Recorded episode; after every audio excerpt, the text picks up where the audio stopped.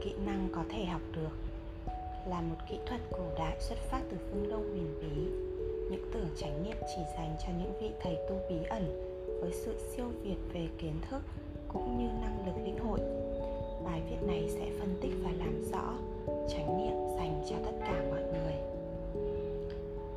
Lịch sử của thiền có thể được tìm thấy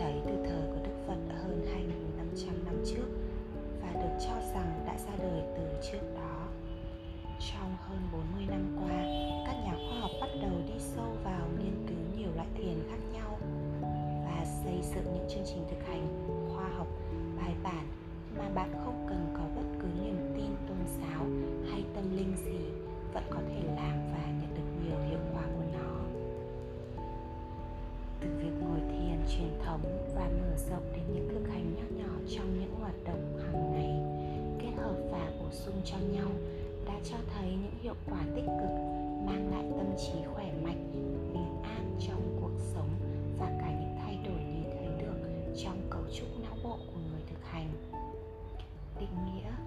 thời được các nhà khoa học sử dụng chung trong những nghiên cứu về chánh niệm, mindfulness là sự tỉnh giác và ý thức về khoảnh khắc hiện tại với một thái độ không phán xét, cởi mở và đón nhận trong từng khoảnh khắc đó. Hai góc độ thực hành chánh niệm.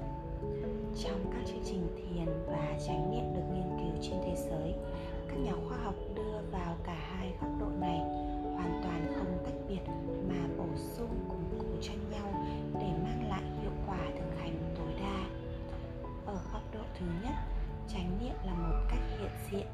cuộc sống này.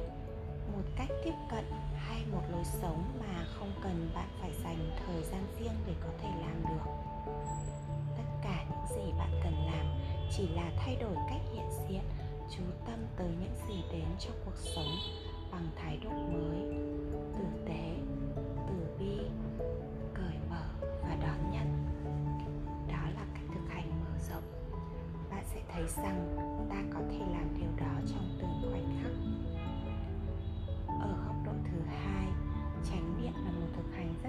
thể một kỹ năng hoàn toàn có thể rèn luyện được. Bởi lẽ, không phải cứ lúc nào muốn là cũng có thể đi vào trạng thái chánh niệm được ngay. Bạn sẽ cần có sự học hỏi và duy trì, thực hành các kỹ thuật thiền trong một khoảng thời gian nhất định. Chúng ta học cách chánh niệm từ thực hành thiền định, nghĩa là cần thực sự dành một khoảng thời gian nghiêm túc và đều đặn để luyện tập cho tâm trí mình trở nên chú tâm, tỉnh thức hơn.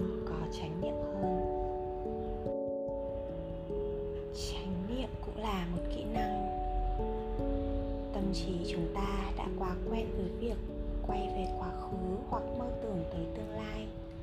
Chúng ta có xu hướng nhắc đi nhắc lại những việc mình hay người khác đã làm sai với sự hối hận, tiếc nuối.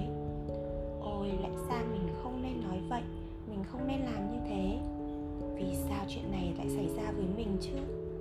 Giá như và kèm theo đó là rất nhiều cảm xúc buồn bã, trầm cảm, hối tiếc, giận dữ với chính mình có những người thì thường xuyên lo lắng về những điều chưa xảy ra, luôn nghĩ về tương lai của mình, rồi của người thân mình với những kế hoạch, dự định và nỗi lo. Như nếu việc này hay việc kia xảy ra thì sao đây? Mình phải làm sao? Chuyện này, chuyện kia sẽ ra sao? Mình sẽ không thể làm được điều này. Càng suy nghĩ, càng luẩn quẩn và đưa đến sự căng thẳng, lo âu và áp lực nghiên cứu khoa học chỉ ra rằng tâm trạng con người có thể thay đổi hàng ngày, hàng giờ và thường chúng ta sẽ hạnh phúc hơn khi có mặt hiện diện đầy đủ trong khoảnh khắc hiện tại, hoàn toàn tập trung vào việc mình đang làm. Đó là trạng thái của chánh niệm.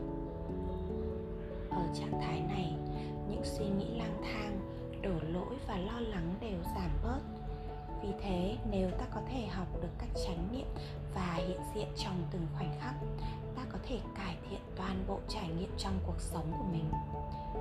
Để làm được điều đó, ta cũng sẽ cần học một cách chăm chỉ và nghiêm túc thông qua các bài thực hành chính thức, formal như việc ngồi thiền, tập yoga đều đặn, để rồi dần dần sẽ có thể áp dụng nó vào trong đời sống thường nhật một cách linh hoạt, tự nhiên hơn giống như khi học đàn piano hay học chơi tennis, bạn sẽ không thể học được chỉ bằng cách đọc sách giáo trình, mà bạn phải thực sự ngồi xuống cây đàn, học cách bấm từng phím đàn một cách chú tâm và nghiêm túc.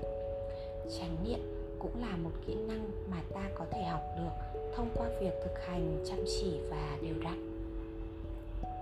Thái độ hữu ích khi thực hành chánh niệm.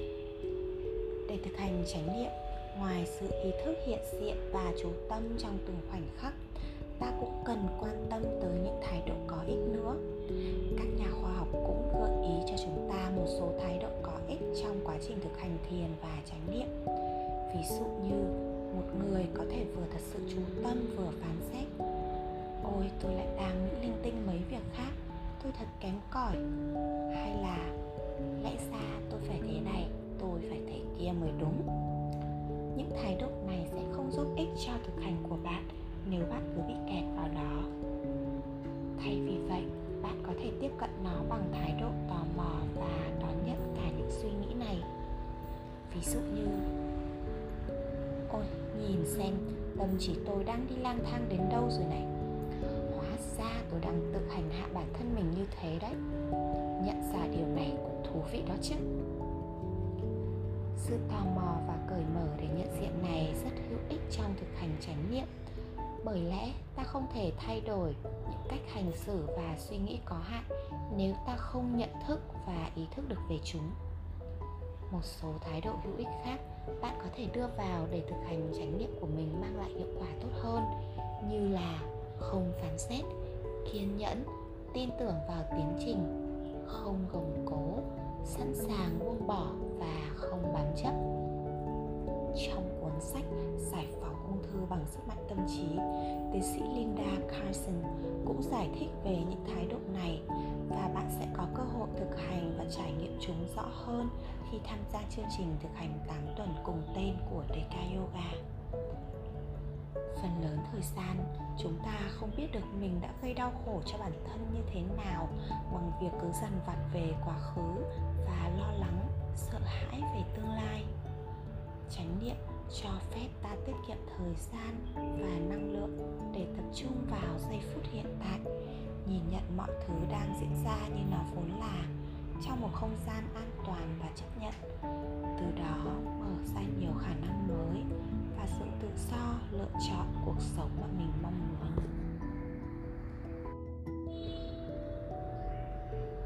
Tác giả và giọng đọc thạc sĩ nguyễn thu thủy. Phê duyệt. Ban chuyên môn đề ca ke